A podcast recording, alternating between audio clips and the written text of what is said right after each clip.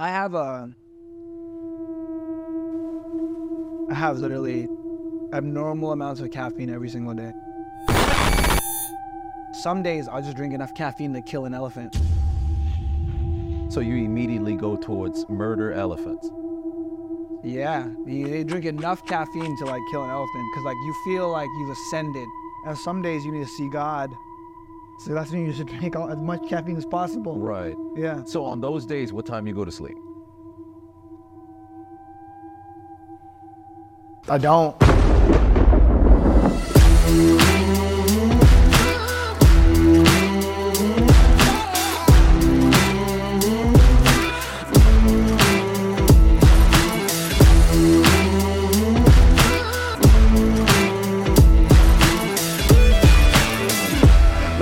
Boys and girls, it is I, the diligent, vigilant, meticulous, sagacious, conscientious, analytical, methodical individual, the Chiseled Adonis. He is a serial entrepreneur, Filipino Prince Tycoon, Tycoon. Rene. Lacad. And this is We Are Assiduous. Assiduous. All right. Man, I'm getting good at that. yeah, it's, ro- it's rolling. It feels rolling. good. Now I know what's coming. The only difficult part is the diligent, meticulous, sagacious, analytical, deep. But what's crazy is what I'm realizing is your audience, they know it. Oh yeah. They oh, know yeah. it. Oh yeah. You know what's funny? No, not six people. Three people in total I've ever met like in public who have been able to recite it back to me. Oh my God, are you the diligent, vigilant, meticulous, Well, analytical? could you imagine? That's how- individual, the chiseled Adonis? Yeah, it is. It is I. It is I. I'm I actually get a it right? serial. Actually, no. I think you got it right there. I, The I- diligent, Tim got vigilant, meticulous, sagacious, analytical Ah, individual, he's conscientious. Yeah, yeah. Ah, the diligent, vigilant, the diligent, vigilant, meticulous, conscientious, sagacious, whatever, Yeah, analytical, diligent, vigilant, meticulous, sagacious, sagacious, conscientious. Yeah, analytical, yeah, some of that nature. The chiseled Right, but three people have met me in, in, in person and have been able to say it without having to stop to think. So I found that very, very nice because it's a lot of word salad. But to be able to say that in one take, especially just watching, uh, because I don't say it in every video, but I feel like there's a Pretty dope. marketing lesson here. There's a Perhaps. marketing lesson here. perhaps. It's branding. Because think about it, if you get some, no one has ever come up with that. That's strictly your thing. right. So when people hear that, it's instantly you. It's audio branding. That's what I'm thinking about. Mm-hmm. I got that from wrestling, being a pro wrestling fan. Because Mm. growing up watching The Rock, Stone Cold, if you smell, everybody knew it's it's Yeah. cooking. Stone Cold, and that's the bottom line. Because Stone Cold said so. Triple H, I am the game, and all this other stuff. I got two words for you. Suck. Everybody Well, the had those part- things. the superstars, the influencers, the people that make it big, Mm-hmm. they have very distinct qualities that make them them. Right. Like Gary Vee, like hustle. Right. Like everyone knows what that is. They're Why you gotta say it? Like, hustle. like he's a weasel. No, but he really does say That's hustle. his every thing. day. Fuck that, hustle. hustle. You have to eat shit for 10 years. Mm-hmm. I'm gonna buy the Jets. Like that's his thing. He's branded himself perfectly, right? Right. Andrew Tate's branded himself perfectly too. He does the like Top he's G. like haram. Yup. Brokey. You're broke. You're broke. Yeah. Mm-hmm. This Andrew Tate, like uh, Jordan Peterson's branded himself very well. Why is that? You know, a lot of things of that nature. So it's know? like these people that have done it, they've created these personas. The fact that you can imitate them just goes to show that they've built an entire audio brand around them. Mm-hmm. Right. I think about that a lot. I'm like, damn, I can't. I'm not imitatable, which which makes my stardom go down a little bit. Mm. You have like people can imitate you. That's interesting. That's when you're imitatable and people know who the impression is of, Mm-hmm. your stardom goes up. I would I would say so, yeah. Because let's say if somebody wants to emulate you, or somebody is they're really into whatever it is, they draw inspiration from you, and imitation they consider that like the highest form of flattery. So since that's Yeah. the case, all right. If I want to be like this person, I'm gonna do what they've done. And what's the first thing that you can do is probably try to imitate them. Mm-hmm. So that makes sense. So if you have like, let's say if there's a certain thing that you do, a move a certain sort of way, and now you do that move, somebody who also knows where it's from. Hey, wait a minute, you must watch, and immediately Brandable. Yeah, that, that, that that's where brand comes into play. A lot of people they don't recognize how how different avenues you can take Yeah, to get to a so brand. I thought about, I think about that a lot. I'm like, what can I do to make me specific to something random? What have you done your entire life that has carried, no, I don't want to say carried you, but what have you done that's been somewhat of a conduit throughout your entire life? What have you always done? Whether it's been You have to explain eight, what conduit 13, means to me. I didn't um, go to Well, something that's like, like no matter what has since changed in your life, this is something that you still do. Like something that you have done in like eighth grade all the way up until 12th. Then now, first year of entrepreneurship, years later, like despite how much money you may have made, the different locations that you have lived, different cars, different personality, different ego, whatever the case may be, there are certain things that have still remained from when you're a child. So if you can identify what those are, those particular kind of quirks, whether it be the distinct kind of laugh, whether it be a particular kind of joke, whether it be like a callback kind of joke, uh, Latinas. something like that. Well, I mean, can't go wrong with that. you know. Latinas, that's been the conduit. Mm, Latinas. From from which age did it begin? Eight, seventh, eighth grade. Seventh, eighth grade. Not even that, like okay. as soon as I started liking girls. Mm-hmm. oh, it was know? just all immediate Latinas. Yeah. Interesting. All right. Maybe it's because I'm from LA, but Latinas for sure. Yeah, there's a lot of Latinas in, in Yeah, LA. and then Miami now, LA then Miami. Right. That's been the the congruent brand. They migrate up. Because people make the jokes too when they see me in public. If there's one thing I think about a lot, when people see me in public, they'll make that joke. Mm. Like I, when someone recognized me in public one time, they went up to me like, "Ha Latinos." I'm like, "Yo, that's crazy." Dude, that's something that you could you can Now make that. I branded myself like that. You you're the? Latina. You're the Latina guy. No, but I have a girlfriend now, so it's like it's not the same. I can't. It's almost like She's a removing. Latina. She's Brazilian. Yeah, she's so she's La- Latina. Yeah, Latina. Yeah, that makes sense. Latinas. All right. It's no longer plural. It's Latina. Oh, it's Latina. Yeah, not, not as. Keep it plural. Leave your options open. At least for them, they don't know.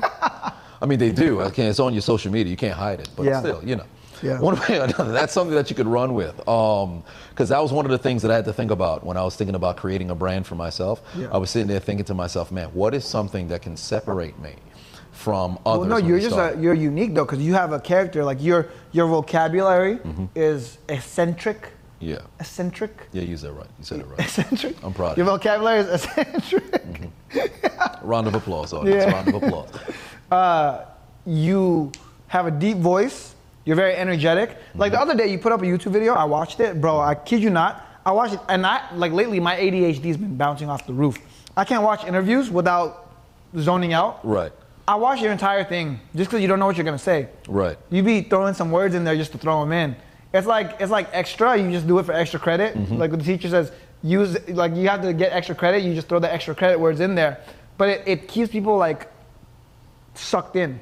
Right. In 2018, when I was um, making, I was primarily, heavily, I was doing um, rant videos in my car. Well, Yeah. yeah. I think I did. I have my car during that time. Yeah, I had my car during that time. So I would do rant videos inside the car, and basically, every minute and a half or so, I would say something that would captivate the audience to keep the attention there. Because, like you said, ADHD, people just Yeah. immediately, it's like a mile a minute. You want to go somewhere else. So, since that's the case, you don't want to be in a situation where you're creating videos and it's very monotone, Mm-hmm. and then it gets to a point where it's somewhat boring. Like, you can be the most informative individual on the planet. But if if you don't have a charisma, you know, a bit of charisma behind you, if you can't captivate the people who are watching, they'll just, oh, this guy's boring. I'll go watch something else. Yeah. So you have to throw in either words, so wait, what did he just say? Or throw in a joke, or you say something outlandish, or maybe you increase the, the tone of your voice. So it's like I've, I've studied with all of that. I think that's one thing that that I have really good. I have no filter, so I whatever comes to my brain, it just comes out of my mouth. Right. Pause. Right. Um, but yeah, Good anything any, anything that comes out of my brain, it just comes out. So great example, right? We were sitting in this kitchen, and our friend was talking about like, oh, something with his dad, and I was like, haha, I didn't have a dad. Right, And I remember you just started breaking down laughing. yeah, that was hilarious. because it's so out of pocket, mm-hmm. but that's what works. And and that's another thing too. Like I think that's part of my, my character also, because people build off their trauma, right? Like for mm-hmm. me, I didn't have a dad. Right. And people look at it, oh, so sad. When I see people like, oh, I, I didn't have a dad, I'm like, motherfucking, I didn't have a dad. LeBron James didn't have a dad, but we became great. Right. So you have to let that trauma fuel you, right? So I don't know. I think people, um, one, just a segue, you have to be a little bit out of pocket in order to captivate someone. Right. But also, two, those negative things, you can use that to fuel you. Because I know for me, like, just a segue, growing up without a dad made me a monster, made me a beast. Mm-hmm. So, what do you feel like fuels you? Do you have a lot of trauma in your life? What yeah, fuels you? childhood trauma. There's two moments in my life, 2 Mm-hmm. two pivotal moments that I think helped me pivot in the way that I navigated. The first one, well, actually, I should say second, because um, the first one was ultimately my dad getting sick. Because um, I've had moments where, like, I had a, I was in a choir when I was younger, and then my mom said she was going to attend. My dad, he already told me he couldn't come because he had to go to work. My mom actually called out of work that day. She said she would be there. She ended up not attending and I remember I was the last one who was on the on the stage. So it was like a movie. Like I could feel the sad violin. Despite the fact that it was happening in real time I'm watching everybody because the parents had to come and collect the children. So every it's like oh wow Timmy's dad is here. He's gonna take him home. Oh Monica's mom is here. She's gonna take her. So I'm just standing there and say I'm the last one. And the teacher's like well, where's your mom? I'm like, oh, well, that's a good question. So I'm just, I'm standing on stage It's, oh boy, she's not here. So I had moments in my childhood where that happened, but Yo. the most pivotal one was um, I was entering eighth grade. It was September 4th, 2007. My father um, was heading to the hospital. He went to go yeah. check himself into the, um, the hospital or perhaps go to the emergency room, but I think he was going to check himself in because we had went to Niagara Falls a couple of weeks prior and he had been feeling under the weather. Till this yeah. day, I have no clue what the diagnosis is. I think perhaps Perhaps it was a cancer or something of that nature, but still, I have no clue. I don't know why my family's never told me. I've no. been searching for the paper, the medical reports, can't find them. But um, he checked himself into the hospital. He was in the hospital for six weeks. And when he was in the hospital, he had lost, I believe, between 60 or 70 pounds. So I looked at him damn near become like skull and bones, pretty much. Oh, and it, it was incredibly traumatic at the moment yeah. because at the time, I've always had a two parent household, but my dad ruled the house like with an iron fist. So it was like there's no relationship. I go to mm-hmm. work, I provide for the family. My mom went to work too, but he was still like the head the of the main, household. Yeah. So since that was the case, it's like, well, you're here, but I don't really know you like that. Mm-hmm. And I never looked at it like, oh man, I don't know my dad or anything that. I just thought, hey, that's the regular family dynamic. But when I saw him in the hospital bed, and there was um, a moment in which he did fall into a coma, but we were on, myself and my brother were on our way to the hot, well, on our way to his room. We were going up the stairs. I remember seeing my mom running outside of the room, mm-hmm. calling for help and all that other stuff. I remember me and my brother looking at each other, what the hell's going on over there? So they held us and shielded us away from the room. So it was like that's when reality came in. Oh wow, my dad could die, and I had no relationship or anything of that nature. So that was one of the traumatic experiences because I'm there like, man, I have no real relationship with this dude mm-hmm. or anything. It's like, oh, that's just my dad. So what I did was I ended up fueling that towards building, uh, being able to captivate, or I should say, cultivate a relationship with him. Then over the course of many different years, it was my sophomore year of high school I was 16 years old. I had just well just finished sophomore year. It was the, um, going into the summer. It was like two weeks after my birthday. I remember sitting on my front yard with my dad, telling him, "Hey, you know, I'm gonna make it to the NFL. I'm gonna make all this money. Y'all not gonna have to work no more. I'm gonna do all this other stuff." Failed at everything. Yeah. Never happened out. And then the second turning point moment for me was two years later, November 20th, 2011, my last high school game, right? And I was not this massive, amazing athlete. I was so run of the mill average, whatever the case is, right? And it was our last game. We are in the playoffs, the semifinals for the right to go to the championship. And for me, this was everything because I had lost at everything in life, mm-hmm. right? I had never won, never got to like the finish line or whatever. I was never number one. I never had that opportunity to be like, I'm number one, right? And I think in sports, it's very unique from every other career path or extracurricular activity, whatever the case is. Because in sports, you have a champagne popping moment. Yeah. where you can say we're champions. There are certain, you know, fields where you can do that, but primarily sports is like the number one in that area. Mm-hmm. So you play to win the game, as Herman Edwards would say, right? And it mattered so much to me. I was a dude who was in the basement training like three hours after I get home from school. I used to do 300 push-ups a day for six straight years. Crazy. Just going crazy. And I'm just envisioning this moment. I'm like, man, we're one game away from play. And you, everybody has the daydreams of hitting the game-winning the shot, one. catching the game-winning touchdown. And the week prior, we were up by one, and it looked like everything was unfolding in the um, in the first, I guess, wild card, if you will, mm-hmm. game in the um, postseason. We were able to put them away and win the game. Yeah. And then in this game we're trailing by one point. We're down 19 0. We come all the way back. Now it's 27 26.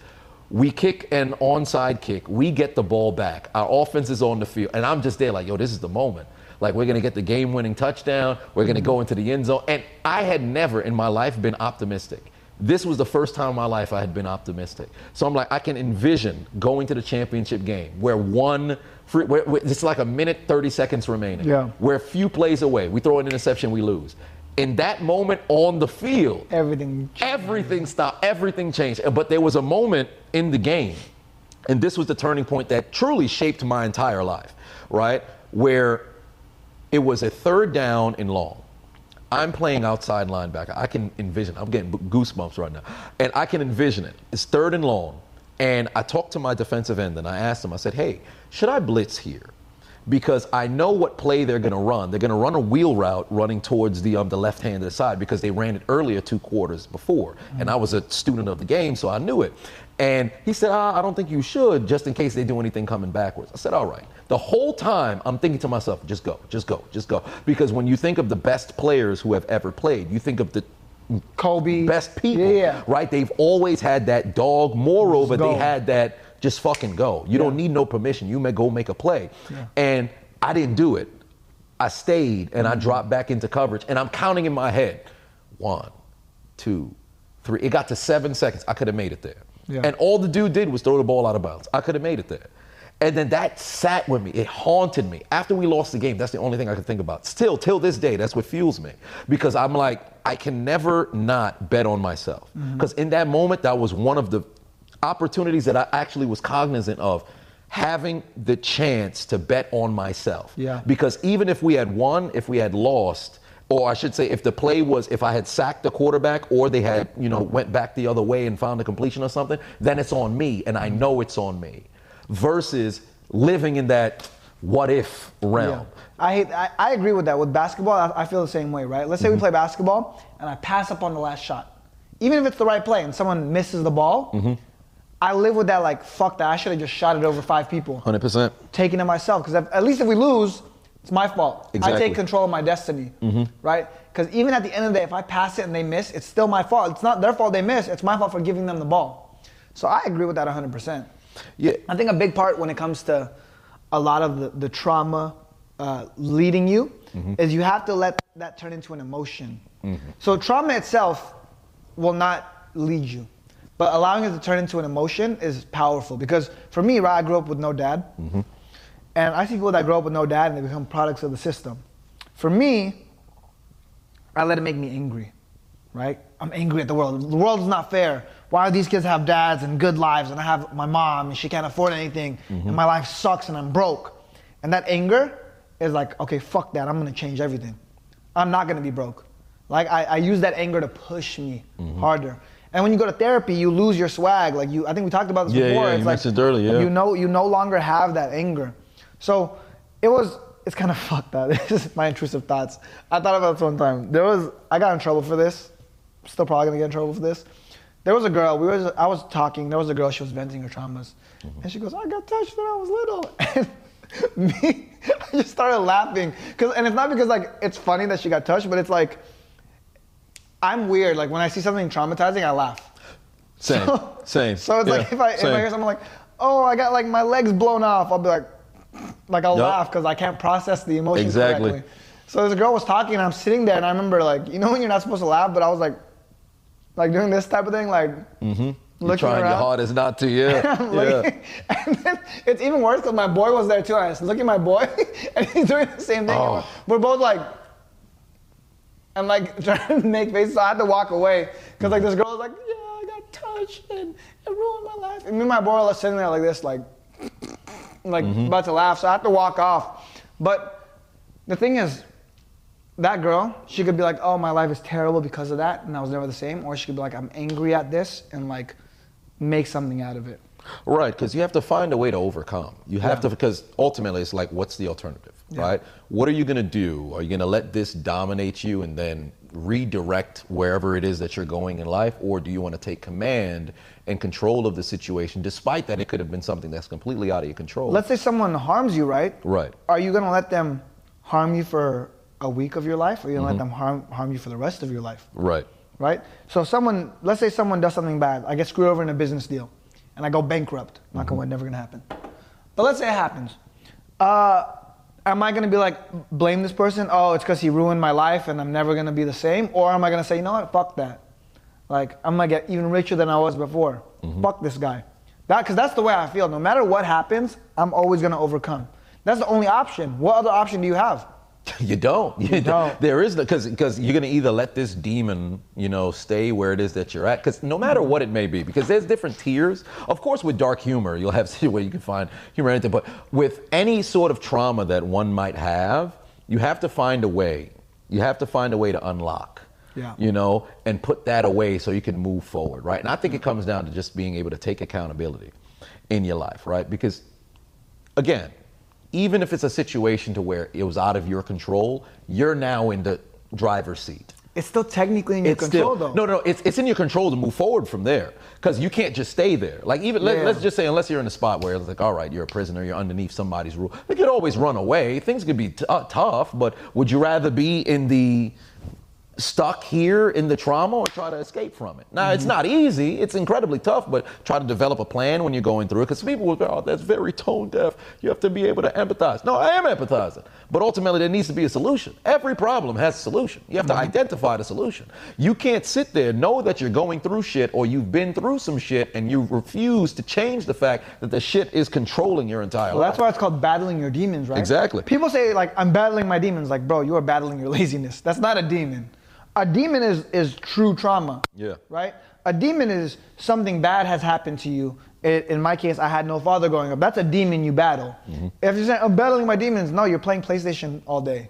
That's not really a demon you're battling. That's Mm-hmm. like your fucking laziness. So naturally, it's called battling your demons because it's difficult. It's supposed to be difficult. Right. Life is not supposed to be easy. If it was easy, everyone would do it. Mm-hmm. But those people that want to be great, that want to live extraordinary lives, like there's going to be a mountain for you to overcome, and you should look at it as like, okay, here it is. This is the battle that God has given me.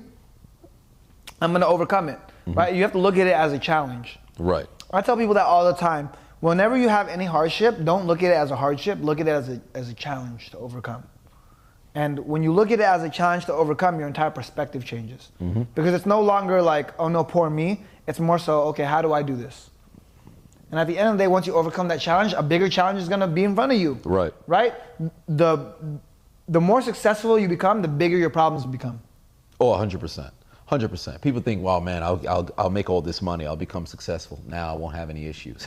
you just got bigger issues. Your issues are worse. Yeah, it's like more money, more problems. Literally, more money, more mm-hmm. problems. But then your capabilities of dealing with the problems now increase because you've worked through those muscles. Yeah. Because it's like if somebody wins the lotto, now all of a sudden you have all these different money problems. You have all these different, you know, uncovered traumas that you haven't dealt with. You think the money's just going to solve everything. It's not because you ain't worked through those muscles. So if you now work through when you're at the bottom and then you grow, as you continue to grow, you now won't be affected by those minuscule things that was holding you down 10 years ago. You've now been able to move past. It's not easy. It's always going to be difficult. Mm-hmm. It's always going to be difficult. Please don't think this is one of those situations where you can just, all right, it's going to be overnight. It's day and night. I feel like shit today. I'm going to feel amazing tomorrow for the rest of my life. No, it's always going to haunt you to a particular degree, but it's how you deal with it. You have to set up a plan, set up a game plan, make that happen. And a lot of people they talk about, and I've seen in the comment section people talking about accountability or stuff like that, where whether it's I, I feel like I'm not in control or I have no direction, I'm not too sure where to go. There's certain things that you have to do. For one, self-reflection. Identify in your life where things may have gone awry. Mm-hmm. You find out what you could have done differently in those moments. Then own your mistakes, no matter what it may be that that aids you in having the perspective necessary to go and grow. The thing is, the biggest difference I see with rich people, successful rich people, and other people, rich people, they take accountability for everything in their life. Yeah. Every single thing that happens to you is your fault. It doesn't matter what it is. Your girl cheats on you. As a man, if you're accountable, you say it's my fault. Mm-hmm. What did I do wrong? Why did she cheat on me? What what part what aspect was I missing? Mm-hmm. Right? I think the issue is a lot of guys be like, well, she's a hoe, and they blame stuff they can't control. Mm-hmm. She was a hoe, that's why she cheated on me. Well, it's your fault because if she was a hoe from the beginning and you dated her, Exactly. it's your fault that you got cheated on still, exactly. right? You didn't. Or you ignored the signs. You ignored the signs. So accountability with successful people, they're accountable for themselves, everything that happens. If a guy rear ends me, right? It's my fault. I wasn't paying attention. There was an aggressive driver behind me. Mm-hmm. He might have bumped me, but it's my fault because I didn't pay attention that he was back there in the first place. What can I do about that? If I get screwed over on a business deal, it's because I didn't protect myself in this business deal. Mm-hmm. So there's a lot of different things that you have to look at, but successful people take accountability for everything, even things seemingly out of their control. They're accountable for it. And that's what Yeah. makes them successful because they control every aspect of their life. Hundred percent. That's the biggest takeaway across the board when it comes to accountability. Because people, Mm-hmm. oh man, it wasn't my fault with it. Like especially with the rear ending, you're just you're just driving, you're just there. Somebody come hits you right there. But what could you have done differently? Yeah. There's always that. Even if it seems like it's a situation where you've done nothing, find a way where you can hold yourself accountable and learn from that mistake. Mm-hmm. Because they always, what is it? The, the wise man watches the smart man make the mistake and doesn't make the mistake at all, that they say. So you got to be able to identify that way. And then, of course, apologize when you're wrong. I think that's the biggest thing. Never feel as if you're too big Yeah. to go and apologize. I think that's very large as well. And then, of course, you have to be able to seek feedback because I think that's the biggest thing that um, people who are truly accountable are able to do. Because, of course, you need the emotional awareness and stuff like that. But if you feel like nobody can tell you about yourself, nobody can talk to you and tell you when you're fucking up, you'll never be able to hold yourself accountable because you're not even letting other people hold you accountable. It's one thing to hold yourself accountable. If you can't let other people hold you accountable, then how are you ever going to be accountable? I think a big part of it too is like people are in denial a little bit mm-hmm. because the truth is a painful thing. Right. So people don't want to face the truth, so they'd rather live in their delusion because it's it's safe there, right? It's safe in a safe space. Mm-hmm. They don't have to worry about the truth. Let's say you're out of shape. Let's say you're you're uh, broke. Mm-hmm. You don't want to be like I'm broken out of shape. You want to live in your delusion of like everything's okay. Let me turn on my Netflix. Mm-hmm. Let me put on my show and let me ignore the world's problems. Yep. Because addressing those problems is a big deal. It's difficult. It's hard, but you have no other choice if you want to live a good life. You really don't. I said something actually, and this is a weird thing, and this might just be the universe working. I find that I make so much more money when I work out. Mm-hmm. Two seemingly unrelated things. But when I go to the gym, I just make so much more money. And I don't know why that is. I have no explanation for it. But I just know if I go to the gym today, I, the end result will be I will make more money. Mm-hmm. I don't know why, I can't explain it, but it just happens. And it's part of like the intrinsic value of the universe. It sees me working hard and it rewards me monetarily. And I, I can't explain. Like I said, you could you could go into the science and be like, maybe it's just because you feel better and your work ethic is better and your brain's sharper because you're working out. Mm-hmm. I don't even know if that's the case because I'm not doing anything different. But the fact of the matter is, I'm just working more and I'm getting reward out of it. When you work out, what's the goal when you work out? Like when you go to the gym, do you have something in your mind that says, all right, I'm going to the gym and I'm going to try to whether it find out your max or perhaps see what your limits may be? Or no, you know what motivates me more than anything at the gym? It's not even being strong. I don't care to be mm-hmm. strong. Like, strong guys are cool, but I, I don't try to be strong. I think my thing is like, how sexy can I be? My goal, oh, my ultimate goal for the gym is like, how sexy can I look? How mm-hmm. sexy can I be? Because if you think about it, would you rather be the, the big, the strongest man in the world? Or would you rather be the, the strongest man in the world or the guy that won the physique competition? Oh, definitely the physique with Right? competition without Because I look at the strong, the strongest guys in the world, and they're kind of like they have a big belly. They're real big, Yes, strong guys. power lifters, incredible. Yeah. Yeah. power lifters, strongman competitions. And I was like, that's cool, but like, I don't need to be that strong. Like, when the fuck am I ever gonna need to lift a car? Right. In the real world, I'm like, oh no, baby under the car, let me lift it. Like, it never happens. Right. But you know how many times I'm gonna need to take my shirt off mm-hmm. and just like flex on someone? If I see someone I don't like, I'm like my enemy. If I see my enemy somewhere in the street, I just take my shirt off. Like, yeah. You think that's enough to slow them down? I mean, if they're your enemy, what enemy in what what aspect? Like you Like- think enemy in like business or enemy in like any any aspect? Doesn't matter. So just take off your shirt, bam. I- ah, I can't. The I just abdominals. say- No, Mm. because then he'll look at me and be like, "Damn, he's buffer than me. He looks better than me." And like now What they're your enemy's now I'm more buff? head. Then what? That's the point. So that's why I need. That's why Ah, I need the gym for. okay, all Why right. the So maybe because I'm trying to see if I can unpack how there's a correlation between the gym and then ultimately with you working and making more money. Because ultimately, if you're working towards the goal of l- more sexiness, right? That's, More that's all the- sexiness. more sexiness. You're in the gym uh, to get sexy, right? Then you're working so you can make money. Money also is attributed with the sexiness. Yeah. So ultimately, I think maybe it could be you go to the gym in an effort to go and get more sexy.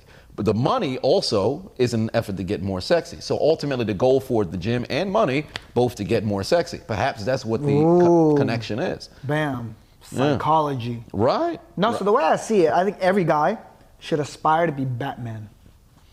Right. You should aspire to be Batman. if there's any superhero, buff. You You, got should no know to powers. Mm-hmm. fight. You should make money. mm-hmm. You should be charming. Cause like Batman's like the ultimate human as like a man. Like you Right. just become Batman, bro. If I could become Batman, listen, my life all your problems will be fixed.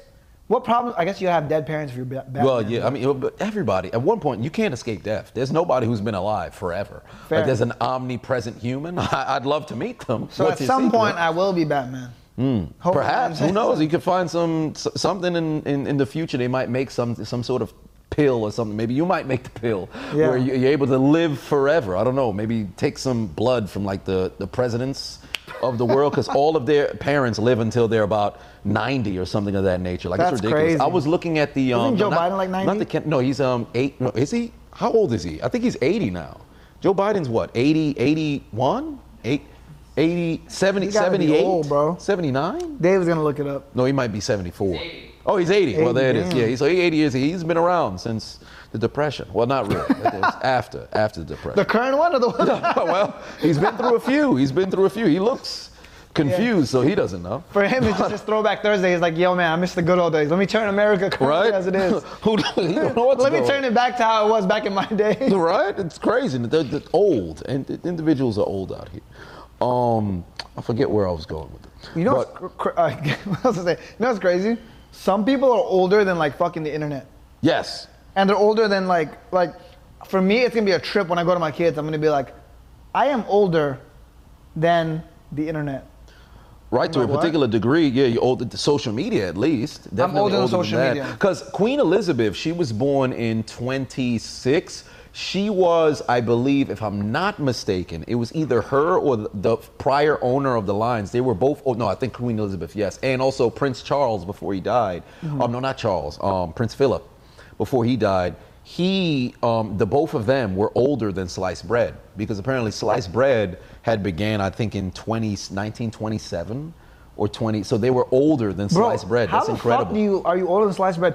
First of all, like what Yeah. did they just not slice bread back in the day? They just ate the loaf. They're like, oh yeah, look at this That bread. was I remember when I when I googled Yo. it. I'm like, so what? What were y'all eating?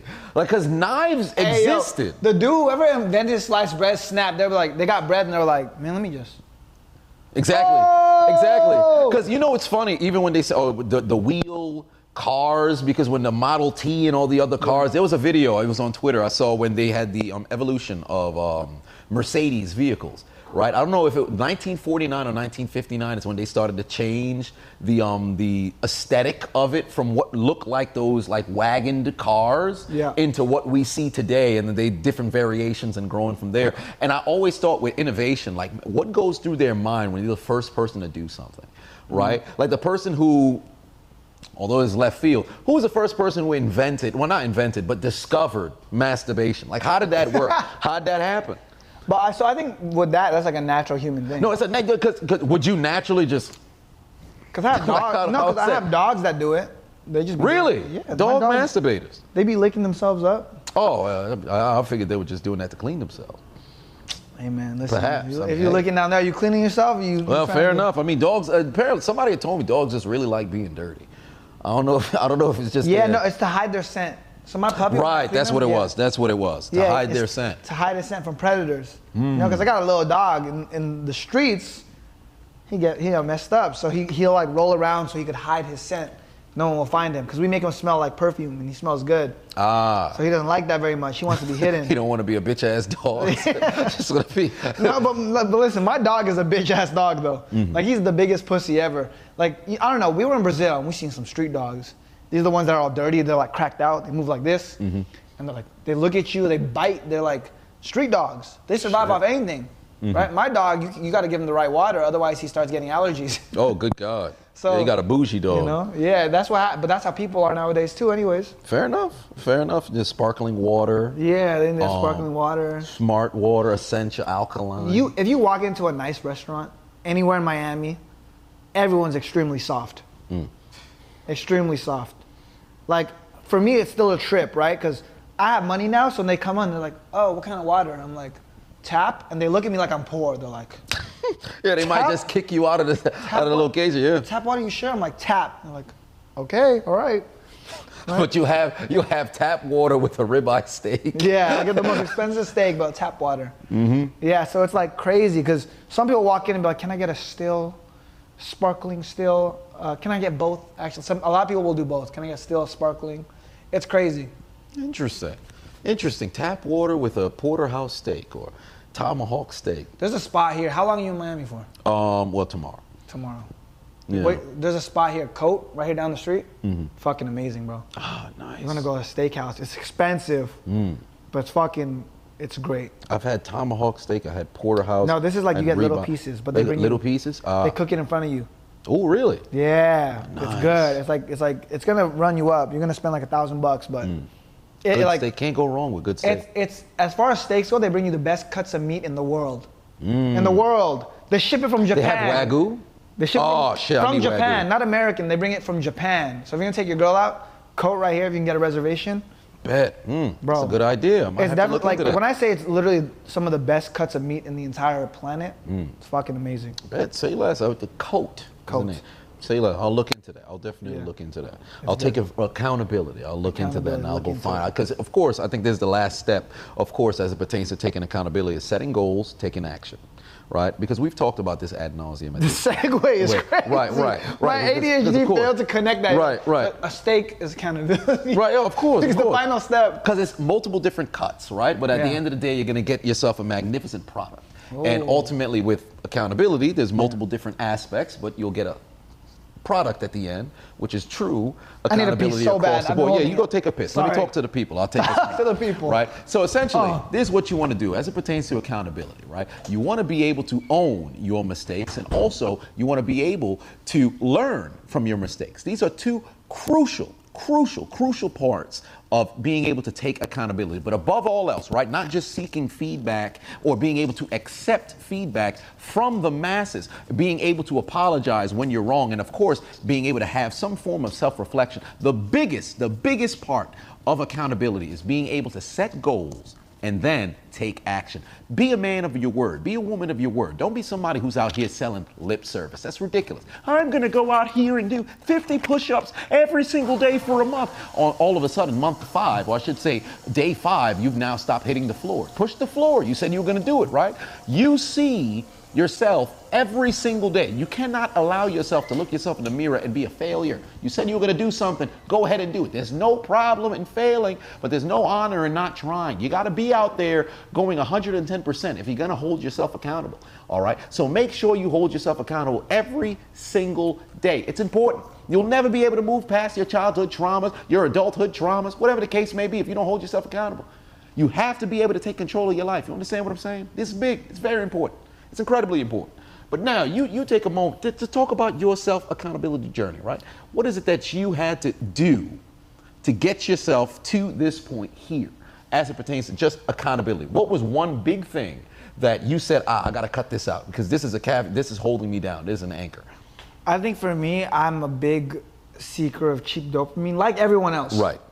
And naturally, you're gonna gravitate towards that. Mm-hmm. So the way I see it, anything that is way too enjoyable, I will cut it out of my life. I mm-hmm. like to live in the, the mud, you mm-hmm. know? If I'm having fun with something, I cut it out of my life. Let's say I go and get a nice steak, cut it out of my life. I can't, I will refuse to eat something good every single day because it's just too enjoyable. Or I'll refuse to not work out because it's too enjoyable. I'll refuse to, to, I don't know, have too much sex because it's too enjoyable. I will cut anything that's too enjoyable out of my life because anything that you do too, way too much, it's not going to be good for you. Right. Um, I think that's a big part of it because then you're forced to do something else that's not as enjoyable. So let's say you're, you're where normally throughout the day, I'd be watching TV. Too enjoyable. Uh, replace it with something else. I'll go on my computer and I'll start working. I'll go to the gym and start working. Once I replace that with something that's so once I replace something enjoyable with something that's not enjoyable, the quality of your life starts to change. Then you start getting used to doing things that are not enjoyable. It becomes part of your routine. And then from there, I mean, as far as accountability, at the end of the day, you really just have to ask yourself what kind of life you want. I feel like all this advice we're giving is cliche, Mm-hmm. Right. which is why it's frustrating, but it's just literally just the truth. Right. You know, and you, you can't really give any other advice other than that. Like, Right. that's really what it is. Hundred percent, and I really like that as it pertains to take away something that you're really enjoying and then replace it with something that perhaps you're not enjoying. Yeah. Just in that retrospect, you're in a spot where okay, this is this is making me feel this way, and it feels amazing, but it's now neglecting what is it you want to do? Because it's not like, all right, life is great, you're doing everything you have to do, and now all of a sudden you no longer want to do something that you enjoy. No, if your life is not so great, and you're lacking heavily in like whether it be your business, your fitness, your relationship, whatever the case is, something has got to be sacrificed. So what are you willing to give up to go up, right? For me, my biggest thing that I always looked at and said, all right, I've got to make sure that I'm on cue has been procrastination. I'll say, all right, I'll do something. And then although I would do it, I wouldn't do it in a particular kind of time frame. So I'd say, okay, if I'm procrastinating, I'm not on top of my stuff. When I said I was going to be on top of my stuff, I got to give something up. So, all right, cool. Um, what is the punishment? I would tell myself, all right, I can't go to sleep until I do about 500 push ups if I don't do this thing. I may enjoy doing push ups, but guess what? It's 11 o'clock now.